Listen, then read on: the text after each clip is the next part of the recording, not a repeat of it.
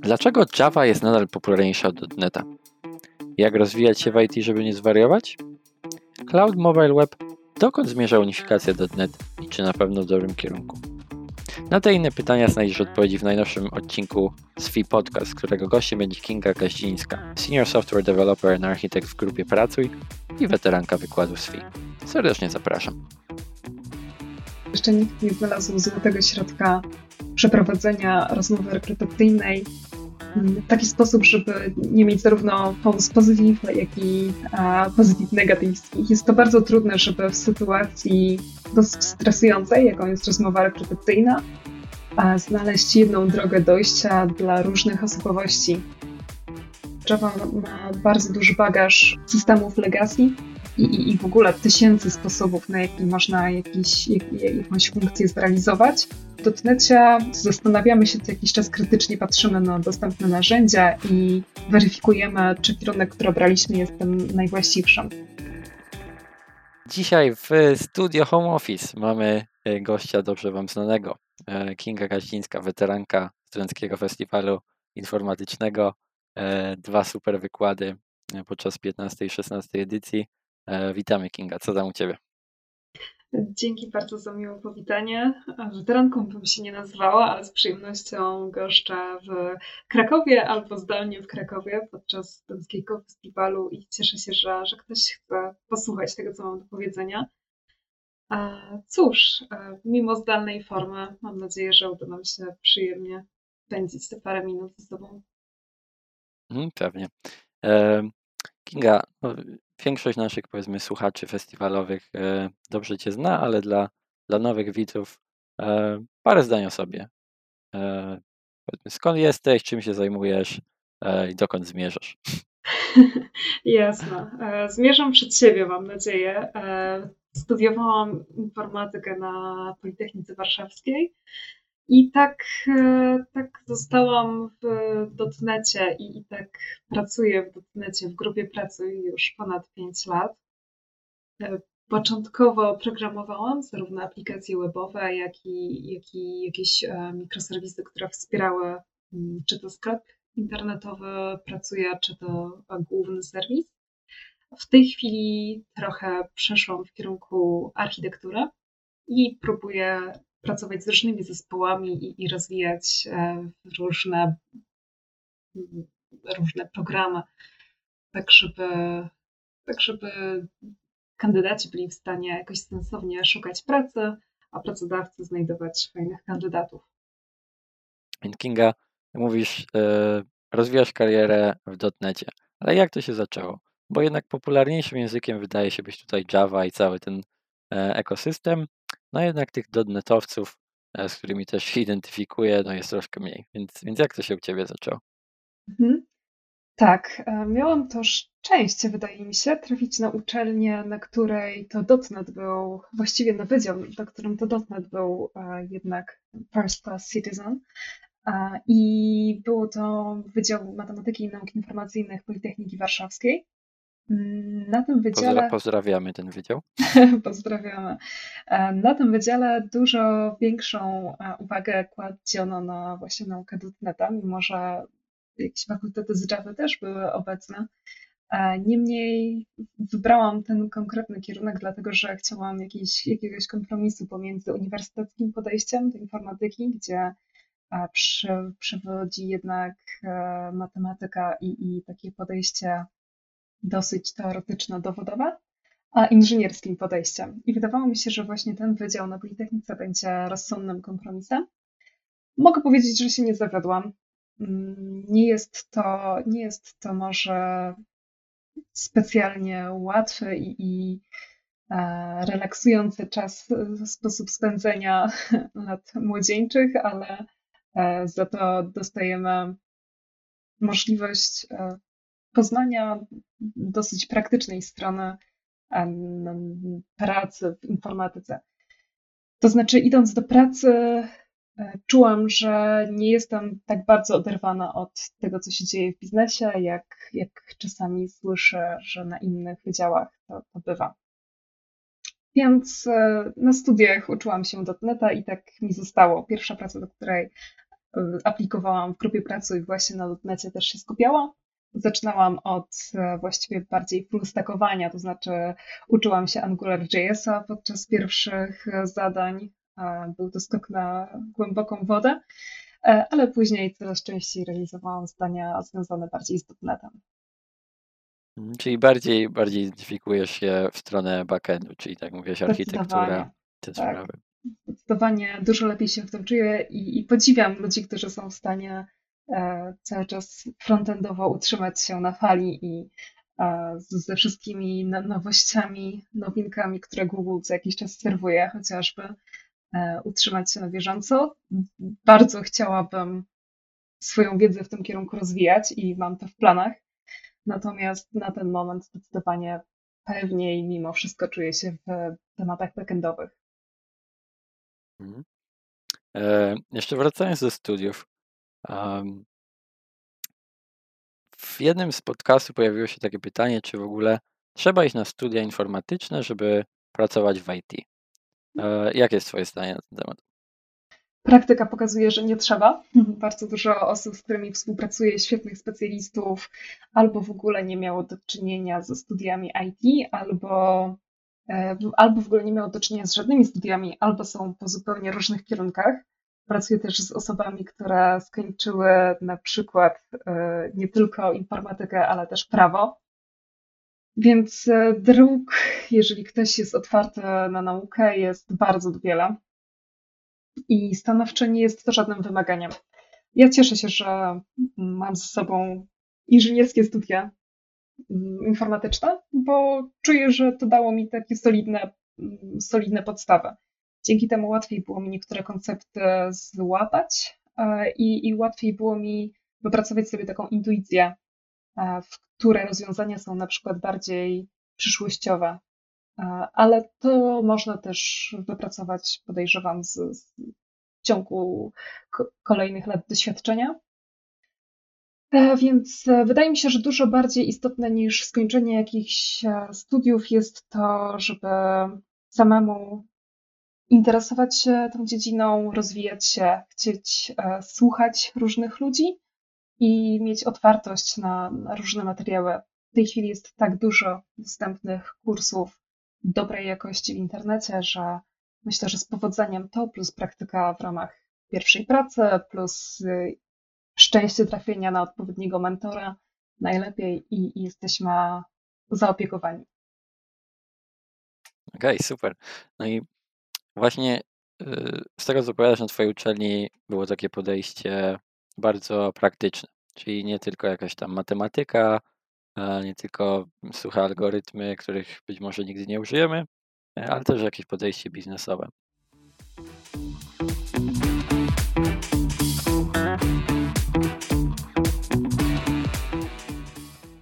E, ale okej, okay, kończymy, kończymy studia, idziemy do pracy, no i rozwijamy się w tym kierunku. E, ale co dalej? No bo jednak czasami w tych, szczególnie dużych firmach, mamy to takie podejście enterprise, tam jest więcej spotkań niż programowania. Jak można e, rozwijać się powiedzmy poza godzinami pracy? Jak to u Ciebie też wygląda? E, przede wszystkim chyba nie, nie minimalizowałabym też roli spotkań. Przynajmniej z mojego doświadczenia w pracy wynika, że podczas e, tych znienawidzonych przez wiele osób spotkań dochodzi do bardzo, bardzo fajnej gimnastyki umysłu często.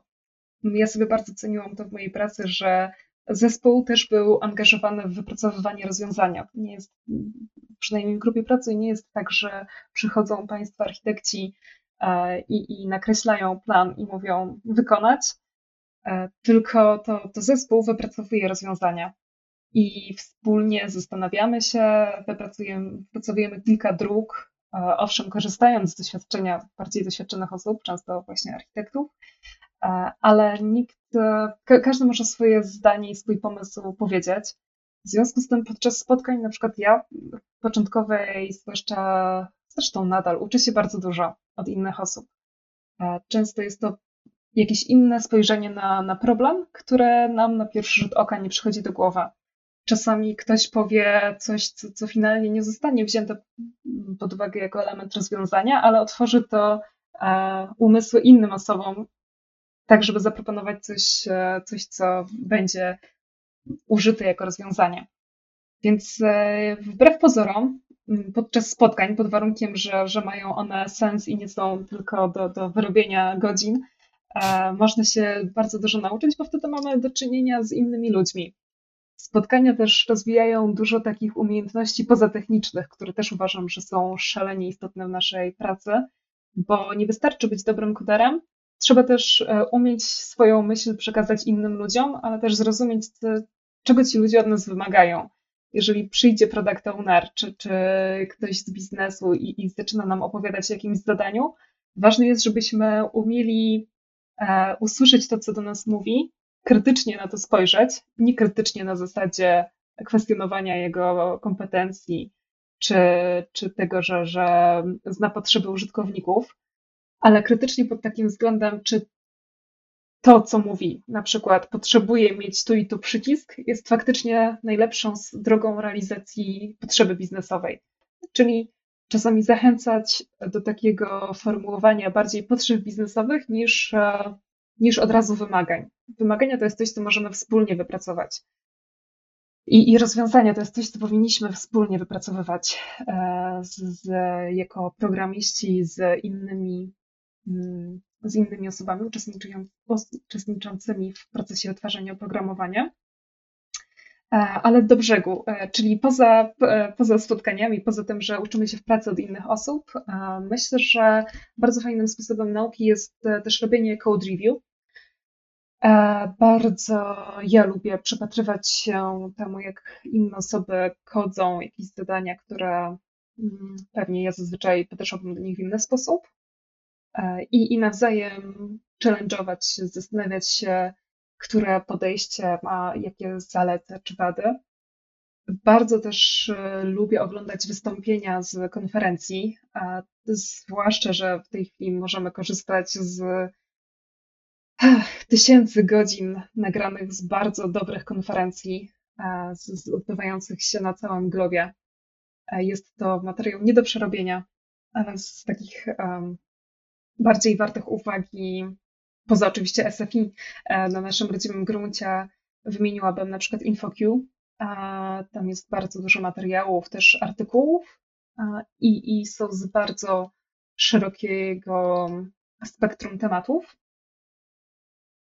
E, poza tym, oczywiście, takie platformy jak Pluralsight, gdzie można w tej chwili sobie zdefiniować jakieś swoje ścieżki rozwoju, e, dzięki czemu możemy e, starać się mm, jakoś zapanować nad swoim wewnętrznym leniem i, i na przykład starać się dorównać temu wyznaczonemu przez siebie poziomowi, ile minut tygodniowo chcemy przeznaczyć na naukę.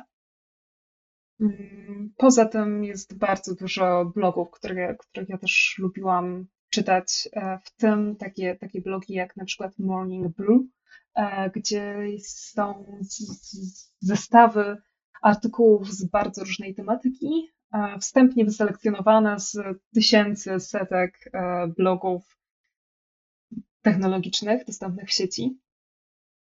Oczywiście są też takie strony jak Hmm, czy w tej chwili będę kojarzyć jakąś nazwę? W każdym razie różne, różne strony typu e, chyba Codility, na przykład takie platformy, które e, sprawiają, że można podejść w sposób trochę zabawowy do, do rozwiązywania zadań, czy niejako piąć się w rankingu, rozwiązując kolejne e, wyzwania.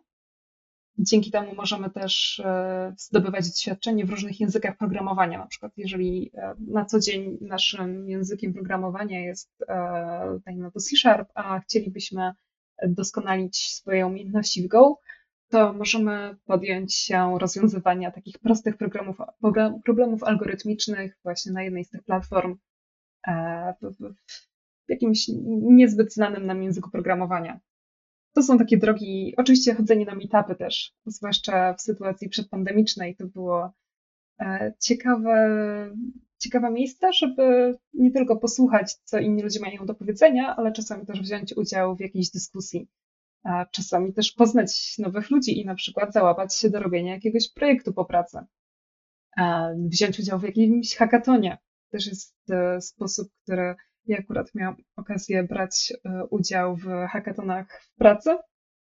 Mieliśmy organizowane trzy edycje zabawy, na której tworzyliśmy tworzyliśmy rozwiązania, które nawet finalnie ujrzały czasami światło dzienne i, i zostały włączone do portfolio produktowego.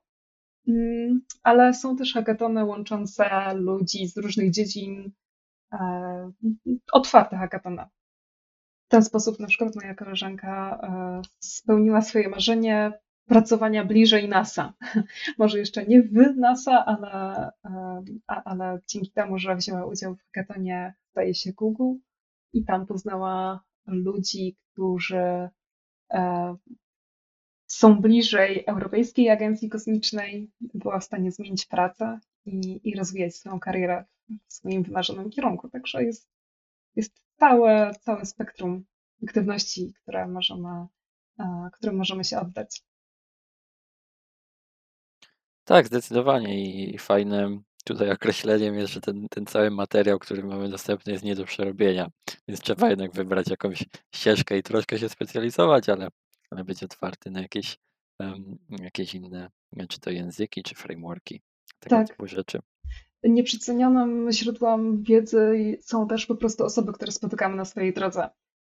Ja miałam też szczęście spotkania ludzi, którzy byli w stanie ze swojego doświadczenia trochę wskazać mi już drogę i na przykład powiedzieć mi w odpowiednim momencie, że żebym spróbowała wystąpień publicznych, czego na to sama bym się na pewno nie zdecydowała. Mm, więc też warto starać się szukać sobie jakiegoś mentora. Czasami po prostu poprosić osobę, która wydaje nam się, że jest parę lat od nas dalej w rozwoju, e, o wskazanie jakichś wskazówek, o podanie nam jakichś wskazówek. Mhm. Ma, masz taką osobę u siebie w pracy, takiego mentora? Tak, tak, staram się, staram się właśnie na bieżąco mieć. E, czy to w pracy, czy, czy z osób, z którymi kiedyś współpracowałam. Jest to ważne. Jest to ważne pod różnymi względami, zarówno z takiego czysto technicznego punktu widzenia, jak i czasami taka osoba jest nam w stanie wskazać jakieś zachowanie, nad którym powinniśmy popracować. I to też uważam, że jeżeli mamy taką relację dosyć szczerą, jest to nie do przecenienia. Okej, okay, czyli takie zachowanie może, którego nie zauważamy sami, ale może tak. być denerwujące, ale nikt inny nam nie zwróci uwagi, bo nie chce być jakiś nieuprzejmy. Dokładnie. Ciekawe. Mhm. E, a jeśli chodzi o, o tą drugą stronę, ok, mamy mentora, um, ale też dajemy mentoring. Czy masz u siebie w pracy E, nie wiem, czy przyjmujecie jakieś projekty stażowe, nad którymi się opiekowałaś, tego typu rzeczy? W tej chwili nie mamy projektów stażowych. W, w, właściwie takim głównym uzasadnieniem tego jest, że w sytuacji, w której pracujemy wszyscy zdalnie, ten poziom wsparcia byłby dosyć ograniczony. E, natomiast e, ja nie czuję się jeszcze e, dla nikogo mentorem i myślę, że to wszystko przede mną. Chciałabym kiedyś. Natomiast hmm, myślę, że, że to czasami też nie zauważamy, jak tego, że jesteśmy wsparciem dla kogoś i, i rzeczy, które mówimy, są w stanie komuś pomóc. Więc nie, chciałabym na pewno w przyszłości być dla kogoś takim wsparciem, natomiast jeszcze czuję, że to jest ten moment, kiedy, kiedy ja E, nabieram doświadczenia, żeby mieć z czego potem dawać. I to, to mega ciekawe, bo myślę, że mm, tutaj każdy słuchacz e, albo widz na, na festiwalu zgodzi się z tym, że już jesteś albo byłaś dla nich mentorem. Na przykład um, twoja, twoja prezentacja z, z 15 edycji mm, na temat um, systemu aktorów akka. Ja ją wysłałem paru osobom i to był jakby ich wstęp do, do świata e, rozwiązań E, aktorów i, i agentów. Bardzo miło słyszeć. Także na, na pewno e, już jakby byłaś mentorem, może bez, bez wiedzy e, paru osób. Um, ja chciałbym wrócić tutaj do, do jednego wątku, który mówiłaś, mm, na przykład o, o platformie Codility. No takich platform jest rzeczywiście kilka, taką może za granicą najbardziej znienawidzoną albo albo znaną jest, jest platforma LeetCode. Tam mamy całą masę takich zadań właśnie algorytmicznych, które są bardzo popularne, jeśli chodzi o, o rozmowy do pracy do tych super top kompanii, czyli Facebook, Microsoft, Amazon i tak dalej. Jak myślisz, tego typu rozmowy albo tego typu zadania na rozmowach, czy one dobrze oddają, e, jak ktoś dobry może być później e, architektem, e, pracownikiem, deweloperem?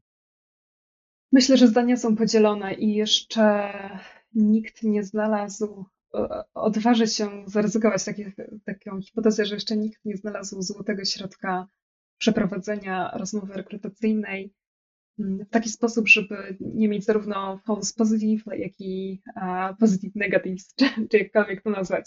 Czyli jest to bardzo trudne, żeby w sytuacji dosyć stresującej, jaką jest rozmowa rekrutacyjna, znaleźć jedną drogę dojścia dla różnych osobowości. Są osoby, które lepiej performują, wykazują się lepiej przy takich właśnie zadaniach algorytmicznych i, i czują się w tym jak ryba w wodzie. Są natomiast osoby, które podczas rozmów refleksyjnych ogarnia paniczny strach, mimo tego, że są świetnymi specjalistami na co dzień.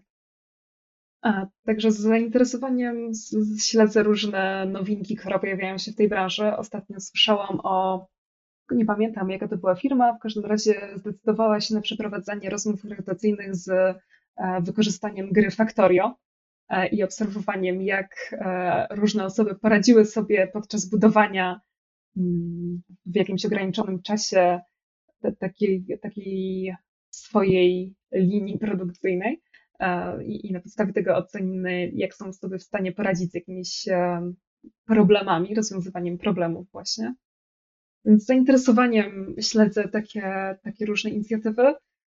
Mnie się wydaje, że naj, najbardziej efektywną dotychczas wynalezioną taką formą jest e, pewna mieszanka, to znaczy jednocześnie pozwolenie też ludziom zdecydowania, w czym się czują lepiej i, i dopasowanie niejako tych zadań e, rekrutacyjnych do nich. Na przykład, jeżeli ktoś um, woli przeprowadzać code review, może warto zaprezentować mu fragment kodu, um, który mógłby, którego recenzji mógłby dokonać i na podstawie tego zobaczyć, czy, czy jest e, w stanie rozpoznać e, jakieś problemy, czy udzielić konstruktywnego feedbacku. Inne osoby, jeżeli wolą, mogą się zmierzyć z jakimś na przykład tygodniowym zadaniem, jeśli są w stanie też tyle czasu na to poświęcić. A, a, a jeszcze inne osoby, które bardziej sobie cenią na przykład swój czas i chcą zawrzeć ten proces w ciągu jednej godziny, być może są w stanie live kodować.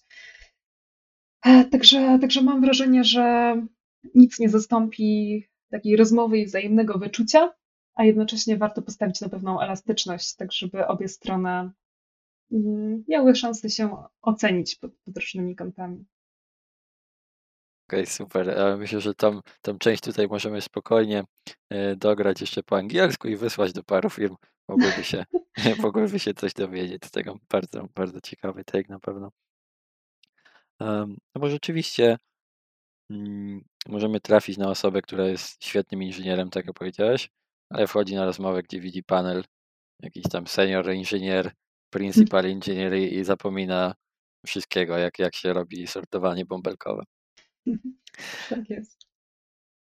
E, a jeśli chodzi o, o projekty, wspominałaś, że na Meetupie można poznać mega ciekawe osoby, które na przykład wkręcą nas w jakiś projekt po pracy. Czy oprócz takich projektów, które być może coś realizują, rzeczywiście rozwiązują jakiś problem biznesowy i potencjalnie jest z tego zysk, e, czy realizujesz takie projekty powiedzmy hobbystyczne w domu, nie wiem, coś może ze smart home, jakieś takie drobnostki e, do, do poznania może nowego języka, nowego frameworku, coś takiego? Mhm. Chyba naj, najczęściej są to jakieś projekty przy, przy okazji też przez niektóre osoby znienawidzonych tutoriali. A myślę, że to jest najłatwiejszy sposób, żeby sobie wczuć się wstępnie w jakiś język, przynajmniej no nie trudno cokolwiek zapamiętać, jeżeli sama czegoś nie napiszę na ten temat. Jeśli chodzi o takie projekty czysto zabawowe, nazwijmy to to, E, niestety z tych, które pamiętam, wszystkie nie, nie były z mojej inicjatywy, a raczej z inicjatywy na przykład wykładowców. A, więc to, to raczej konsumowało mi czas poza, pozapracowy, bo połączenie pracy, pracy ze studiami często jest e, wymagające. Mm, tak, więc, więc chyba to są takie. Nie angażowałam się nigdy, niestety, jeszcze w rozwój na przykład open source. Jest to też coś, co mam na swojej liście to do, mm, ale dotychczas nie, nie znalazłam na to czasu, albo nie było to wystarczająco wysoko na liście priorytetów. Myślę, że wszystko przede mną.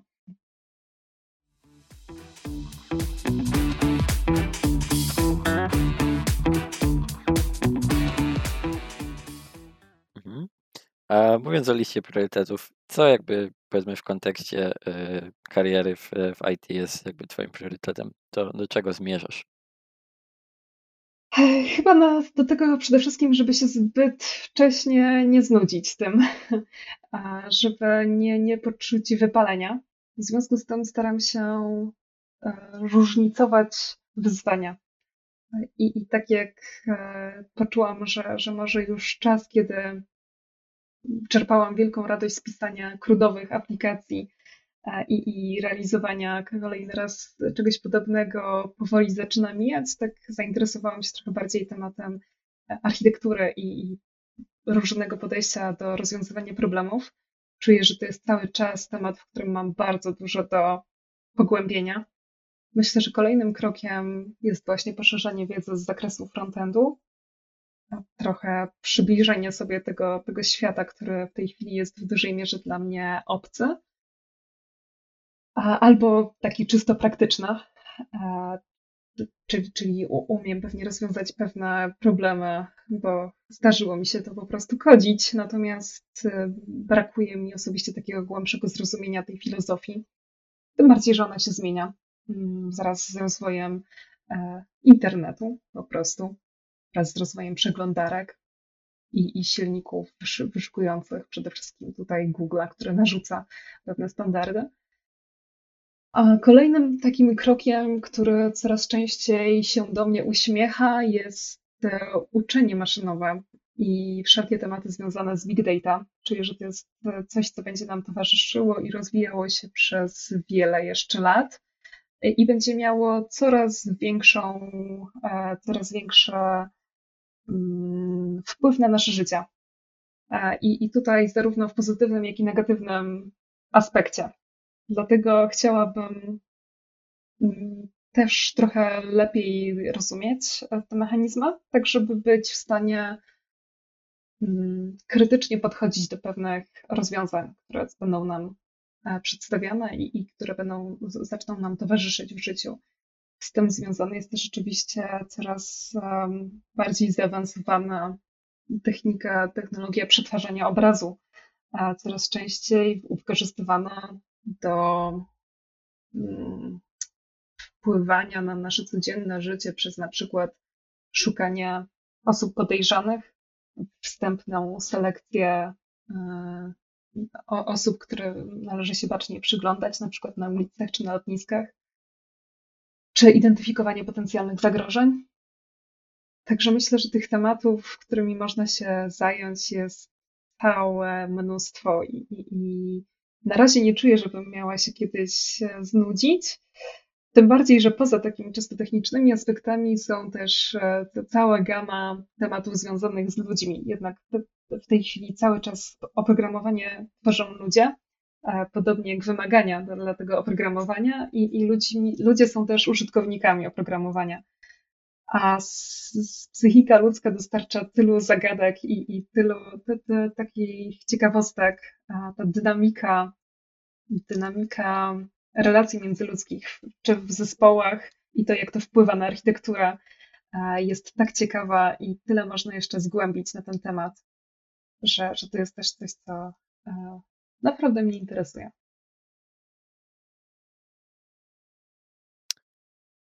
Okej, więc tutaj mamy no, całą gamę jakby kierunków, nie tylko samych technicznych, w których można iść, ale właśnie psychologia. Też na, na, na 15 edycji SFI, e, czy tam SFI, mieliśmy prelegenta ze Skandynawii, który jest jakby teraz prezesem startupu, który właśnie zajmuje się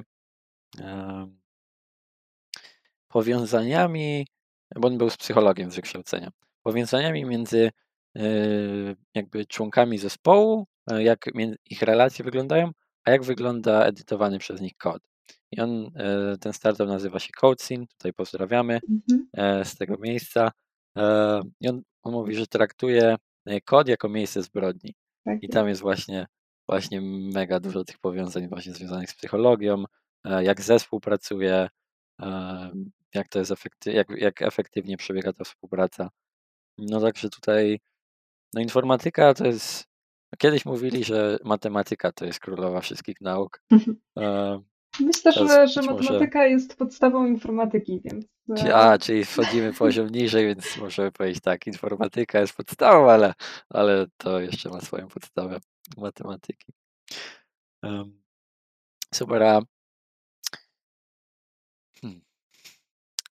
Mamy też jakby no, tą koncepcję y, znudzenia się, powiedziałeś. No, jest za dużo tego wszystkiego, e, żeby się znudzić.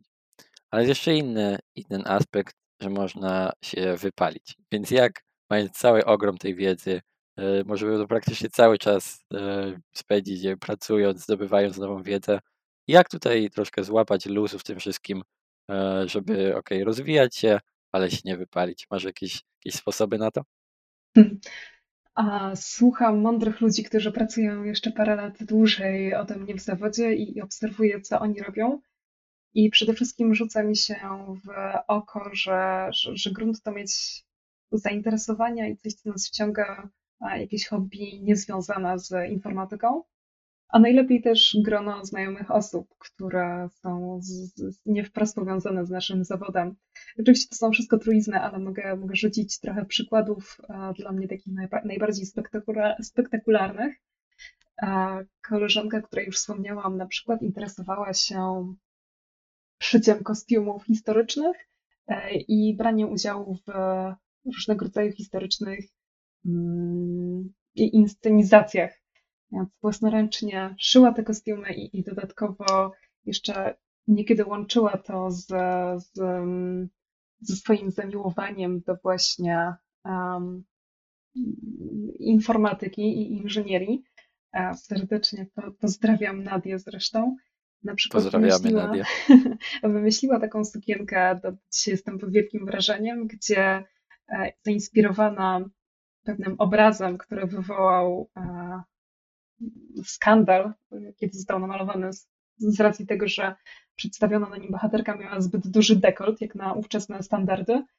E, więc w tej sukience, która była realizowana jakiś e, taki steampunkowy event, e, zaszyła mm, czujnik który w momencie, w którym zbliżała się do niej osoba, była w stanie wyczuć, e, ten czujnik był w stanie wyczuć zbliżającą się osobę i podwyższyć dekolt. Także e, połączyła tutaj dwie swoje pasje. Więc myślę, że, że takie, takie rzeczy, też uprawianie sportu mm, i, i bardzo często jest to jakieś muzykowanie, czy komponowanie wręcz e, swoich utworów. To, to są rzeczy, które są w stanie uchronić nas przed, e, albo przynajmniej odsunąć w czasie ten moment wypalenia się. Warto spróbować sobie uzmysłowić, po co jesteśmy tam, gdzie jesteśmy. Mm, odpowiedzieć sobie na, na jakieś pytania o, o takie. Nie chcę teraz brzmieć jakoś przesadnie poważnie, ale no jednak priorytety w życiu. Czy zarabiamy przede wszystkim po to, żeby stać nas było na spełnianie marzeń? To tak zupełnie po prostu. E, czy chcemy osiągnąć coś bardzo konkretnego i na przykład e, mamy w głowie swój pomysł na produkt, który sprawi, że, że ludzkości będzie żyło się lepiej? Czy mamy jakieś swoje marzenia polegające na na przykład podboju kosmosu? E, I, I, warto oddać się temu, temu marzeniu i zgodnie z, priorytet, z tymi priorytetami podejmować decyzje. A więc czy, czy to poświęcać więcej czasu na jakieś projekty pozapracowe, czy to poświęcać więcej czasu na znalezienie pracy, która będzie dobrze płatna. Myślę, że mając ten wyższy cel, wtedy jesteśmy w stanie też trochę więcej, mm, trochę więcej zaakceptować, mm, w tym sensie, że wiemy, po co to robimy. I, i masz łatwiej dzięki temu nie poddać się zwątpieniu i, i nie, nie poddać się jakiemuś takiemu wypaleniu. Jeszcze jednym aspektem, który też obserwowałam u swoich znajomych jest, chociaż tu trzeba przyznać, że on bywa niebezpieczny, e, jest wzięcie dłuższego urlopu, dłuższego na przykład takiego trzymiesięcznego e, urlopu od pracy i podróżowanie. E, albo wręcz sprawienie, spróbowanie swoich sił podczas bycia, bycia cyfrowym nomadą i, i pracę zdalnie z, z jakiegoś egzotycznego miejsca na świecie. Przy czym to zagrożenie, o którym mówię, jest takie, że, że być może tak nam się to spodoba, że już nie zechcemy wrócić do pracy. No i wtedy ewentualny ból jest jeszcze większy, ale może to nam da mm, jakiś sygnał, że warto zastanowić się nad zmianą ścieżki zawodowej. Mhm. No tutaj dałeś nam tak pełne spektrum. Myślę, że każdy e, w tym, co powiedziałeś, znajdzie coś dla siebie. Marzenia, e, wyższe cele. Mm, ale powiedz nam, co jest, jest jakby twoim tym wyższym celem, twoim marzeniem poza pracą? Hmm, trudne pytanie. E, trudne pytanie, tak żeby odnieść się w, w kilku słowach do tego. Przede wszystkim e, chyba nie chciałabym się nigdy złapać na, na pracowaniu e, przy jakimś produkcie, co do którego mam wątpliwości natury moralnej jest to istotne, żeby gdzieś dobrze się czuć z tym e, na płaszczyźnie też mm, takiego codziennego patrzenia sobie w lustro. Mhm. E, poza tym staram się mieć jakieś zainteresowania, na przykład e, na przykład planowałam zacząć jazdę konną. Jakoś tak nie mogę się też przez, przez oczywiście pandemię, nie, nie, nie mogłam jakoś tak się w to bardziej zaangażować, ale myślę, że może ten kontakt nie tylko z, e, ze sportem, ale w dodatku też z naturą przy okazji uwielbiam konie. To będzie coś, co mnie w jakiś sposób pozwoli mi oderwać się od e, myśli od pracy. A też staram się rozwijać swoją pasję motocyklową. Jestem początkującą motocyklistką, więc e, to też dostarcza mi trochę wrażeń podczas których skupiam się na jeździe motocyklem, stanowczo nie myślę o niczym innym, więc to też polecam. Jako może niebezpieczny dosyć, ale jednak mocno odrywający sport. Mhm. Czyli mamy e, jazdę kolną na, na żywych zwierzątkach i też e, konie mechaniczne, tak, tak motocykle jednoślady.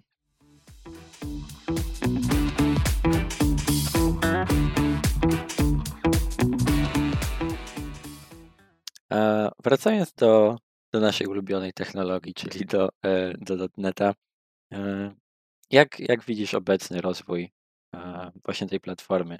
Teraz mamy mm, szeroko pojętą unifikację, mamy .NET 5, .NET 6 nadchodzący, wszystko będzie wspólne, interfejsy mobilne będą działać na desktopach i w, i w chmurze. No, mega dużo zmian, których może 2-3 lata temu nikt się nie spodziewał. Co, co o tym sądzisz i jak myślisz, do czego to zmierza? Mhm. Przede wszystkim bardzo mnie cieszy też, że to jest ta tak żywa i rozwijająca się platforma i w dodatku bardzo ucieszył mnie ten kierunek otworzenia się na, na społeczność, którą mieliśmy okazję obserwować przy okazji wydzielania się .NET Core'a. I, I bardzo też cieszy mnie to dążenie do traktowania programistów jako klientów czyli praca nad tym, żeby zarówno interfejs, z którego korzystają, czy to Visual Studio, czy Visual Studio Code, e, jak i sam interfejs bibliotek był jak najbardziej czytelny i jak najbardziej zrozumiały. E, to sprawia, że czuję, że przed .NETem jest jeszcze przyszłość i, i to sprawia, że przynajmniej w moich oczach to trochę odróżnia od tego świata javowego. E, na pewno jest tam tutaj Nieco, mam, mam trochę bajasu związanego z tym, że bardzo mało kodziłam w Javie. Natomiast e, jest ta pewna różnica. Java ma bardzo duży bagaż e, na, na plecach, co oczywiście jest też jej siłą, ale, ale jest też pewnym spowalniaczem. Bardzo duży bagaż systemów legacy, które są w niej zapisane, bardzo duży bagaż takich enterprise'owych bibliotek i, i w ogóle tysięcy sposobów, na jaki można jakiś, jak, jakąś funkcję zrealizować. A zauważam, że w dotnecie, dzięki temu, że istnieje jednak ta, ta jedna firma, która gdzieś e, wspiera ten proces, Microsoft, e, a, a teraz właściwie jest to .NET Foundation, e, zauważam, że jest takie bardziej proludzkie podejście do tego. To nie maszyny dyktują rozwój platformy, ale zastanawiamy się co jakiś czas krytycznie, patrzymy na dostępne narzędzia i weryfikujemy, czy kierunek, który obraliśmy, jest tym najwłaściwszym. Także te, pod tym kątem cieszy mnie, że, że zarówno stara się utrzymać na, w tych, um, tych różnych nurtach, czyli wkład, wkładzeniu większej uwagi na platformę mobilną.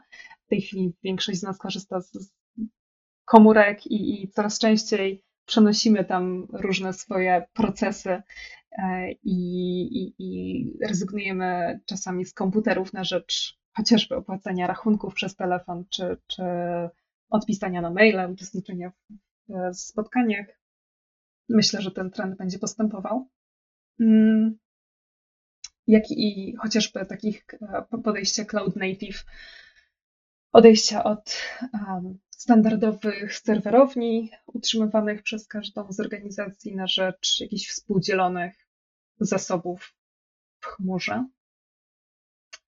Tak, także mm, patrzę na to wszystko z wielkim zaciekawieniem e, i, i nadzieją, że coraz przyjemniej będzie się korzystało z, z dostarczanych narzędzi a także, że coraz mniej czasu będzie potrzebnego na, na taki setup techniczny projektu, a coraz więcej czasu będzie można poświęcić zastanawianiu się, jak uprzyjemnić życie ludziom, którzy korzystają z a, naszych narzędzi i rozwiązać ich problemy. W sumie przecież po to tworzymy oprogramowanie, żeby rozwiązywać problemy ludzi. Oczywiście tworząc nowe problemy. No właśnie, wiem, programiści mamy w zwyczaju, no ale, ale tak. Mam nadzieję, że, że dzięki rozwojowi dotneta będzie, e, będziemy mieć coraz mniej, e, coraz mniej okazji do tworzenia tych problemów. Mimochodem, przypadkowo. A wiesz, jak działa Garbage Collection w Javie? E, nie, szczegółów implementacyjnych absolutnie nie, nie, nie podejmuje się dyskusji na temat Aha. szczegółów implementacyjnych. Nie działa, bo jak działał, to Java by się sama skolektowała. Także pozdrawiamy wszystkich kolegów i koleżanki E, programujących w Javie.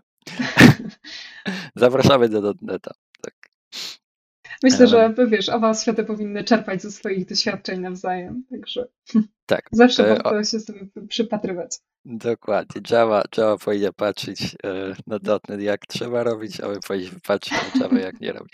Nie, nie okej, okay, no, już, już nie, nie, nie hejtuję. już, już nie hejtuję. Um, oczywiście to anegdotki. E, wszystko, wszystko jest dla ludzi, jeśli, jeśli wiemy, jak tego używać i, i kiedy.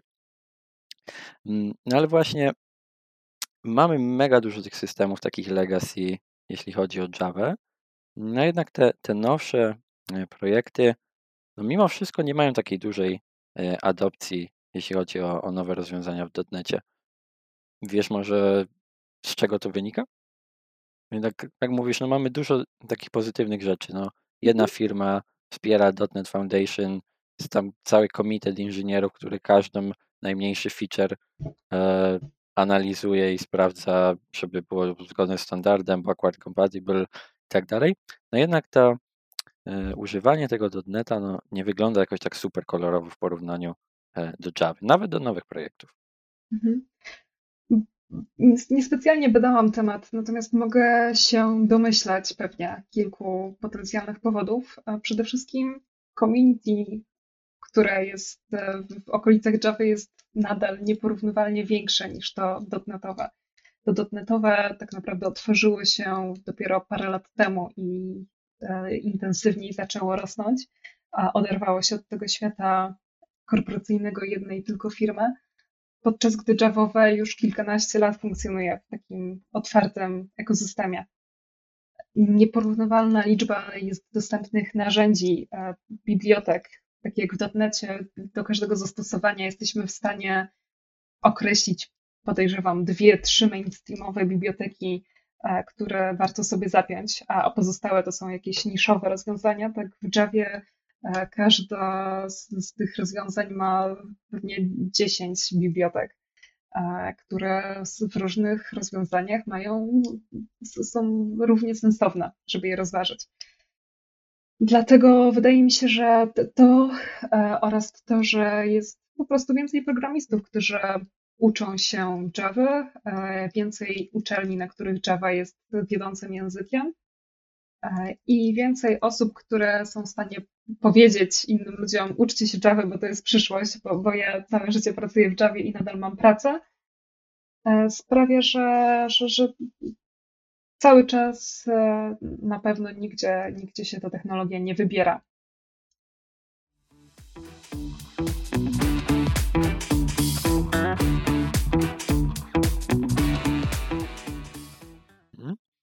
No dla osób powiedzmy startujących swoją karierę w IT, czy to e, jakichś początkujących samouków programistów, czy, czy nowych studentów, mm, co byś doradziła? Może nie, może nie, co byś doradziła. E, co?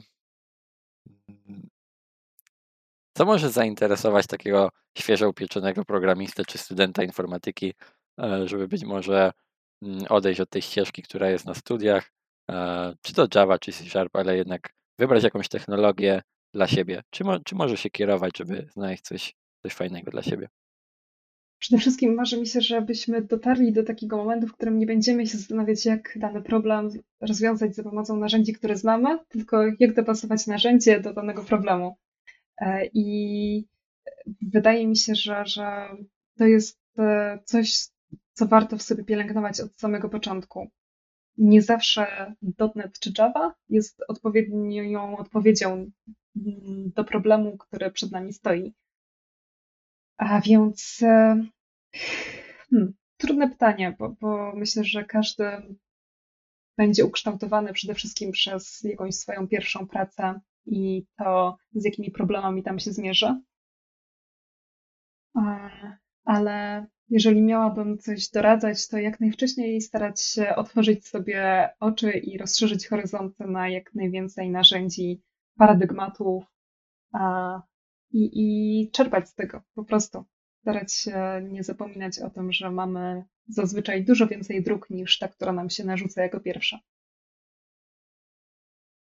Hmm, także nie, nie skupiamy się tylko na jednej technologii, czy to Java, czy .NET, tak. ale, ale szukamy E, różnych nowości. I z takich nowości y, masz jakiś taki nowy język e, mm, czy, czy nowy framework, którego chciałabyś skorzystać? Nie mówię tutaj już o, o frontendzie, ale jakiś e, konkretny, konkretny język. Teraz takie hmm. popularne, mega hipsterskie, nie wiem, jest Go na przykład, wszyscy uczą się mhm. programować w Go.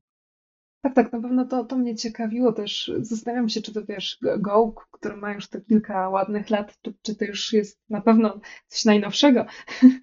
Znając życie i informatykę, to, to już coś, coś e, świeżego zostało wymyślonego w międzyczasie. A, chyba te, te, teraz bardziej skupiam się na szukaniu inspiracji w przeszłości, w takich e, poniekąd zapomnianych konceptach, które istnieją z nami od lat na przykład 70., jak chociażby system aktorów, czy e, pojęcia jak e, cohesion, coupling i, i taka inżynieria oprogramowania. E, I, i, I zaskakująco dużo odpowiedzi na obecne pytania i na obecne wątpliwości, chociażby takie, jak budować swój kod, żeby był ładny, można odnaleźć w tych rozważaniach E, jeszcze takiego bardziej naukowego, inżynieryjnego podejścia do informatyki, które wtedy było obecne. Więc chyba zamiast e, skupiać się na tym, e, jaki, jaki framework z tych, czy, czy jaki, jaki syntaks się pojawił, to chyba to mnie bardziej interesuje. O czym zapomnieliśmy na przestrzeni tych lat, albo o czym się teraz tak nie, nie uczy w szkołach. bezpośrednio. Tak. E, zaczęłaś mówić o, o cohesion, e, coupling i, i takich tematach związanych z inżynierem oprogramowania. No więc e, ja tutaj z różnych źródeł wiem, że miałaś prezentację e, na wrocławskim właśnie meetupie e, grupy, e, wrocławskiej grupy .NET, też e, krakowskiej grupy .NET. Pozdrawiamy e, wszystkich słuchaczy tam. Um, opowiedz jakby tak, taki primer, jeden, dwa zdania, e, o czym tam opowiadałaś, możesz zachęcić naszych tutaj słuchaczy do, do sprawdzenia Twojego wykładu. Tam bardzo, mhm. bardzo ciekawy content i, i ciekawe informacje. Cieszę się, że, że, że, że znalazłeś go ciekawym. E, opowiadałam tam o zdrowych związkach w dużym uproszczeniu, czyli e, jak na co dzień zauważyć, e, kiedy jakieś moduły, czy, czy, czy nawet um, poszczególne elementy, komponenty naszego systemu powinniśmy złączyć ze sobą, a kiedy je rozdzielić raczej. Kiedy warto zainwestować w decoupling, kiedy to ma sens i jakie code smella mogą nam powiedzieć, czy jesteśmy na dobrej drodze. I w ogóle, dlaczego warto zastanawiać się nad e, projektem kodu, czy, czy projektem swoich rozwiązań, aplikacji. Czy, czy to ma sens, czy to się opłaca, krótko mówiąc. Próbowałam tak jakoś udowodnić, że, że jednak tak, spoilerując. Okej. Okay. No myślę, każdy, każdy sobie obejrzy. Szczególnie tutaj przyszedł mi do głowy clickbaitowy tytuł, gdzie czołowa programistka .NET opowiada e, o zdrowych związkach. Ale to będzie tytuł tego odcinka. No i na koniec chciałbym zadać takie, powiedzmy, najłatwiejsze pytanie do zadania w 2021 roku. E, wszędzie spotykane na LinkedInie.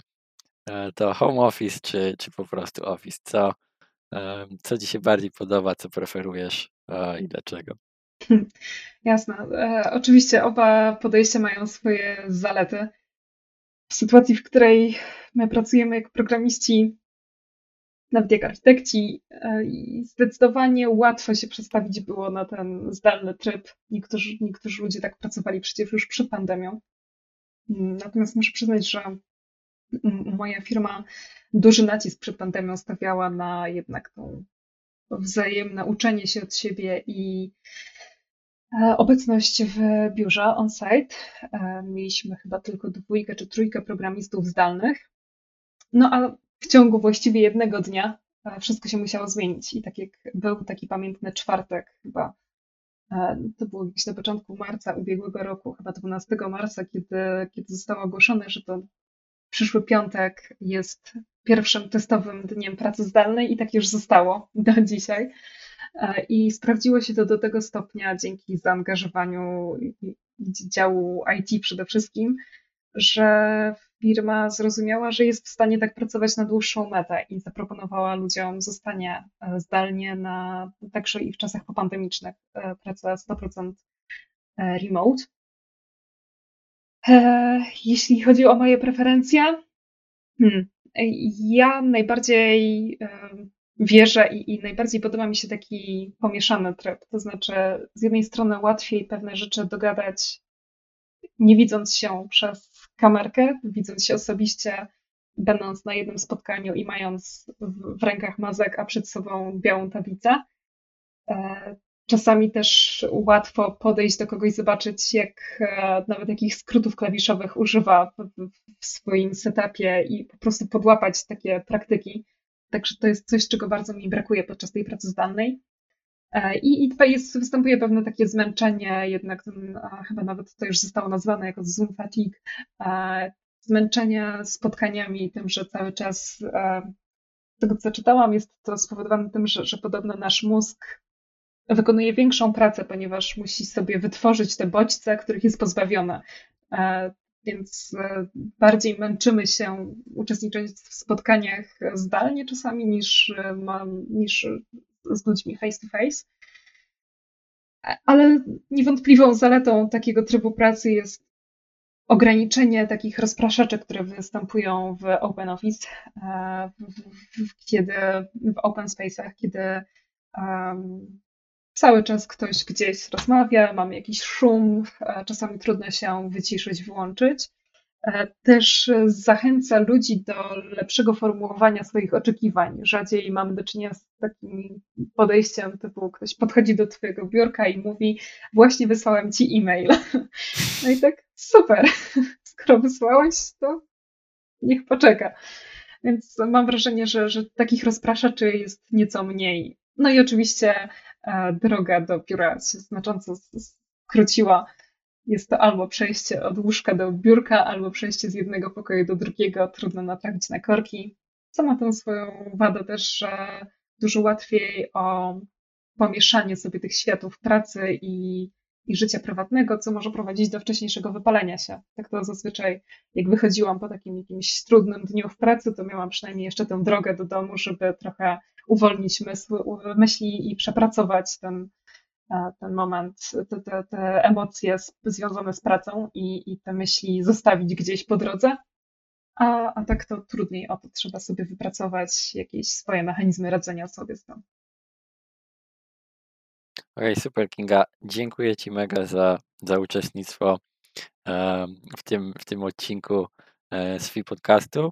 Myślę, że mega tutaj dostarczyłaś naszym e, słuchaczom porcję wiedzy nie tylko jeśli chodzi o technologię, ale też jakby tematy związane powiedzmy z biznesem albo byciem w IT i, i na pewno będzie to, e, to dużą inspiracją. Ja tutaj mam całą masę notatek e, o, o blogach, których mówiłaś, o, e, o dodatkowych materiałach, także też będę tutaj analizował i, um, i sprawdzał te ciekawe informacje.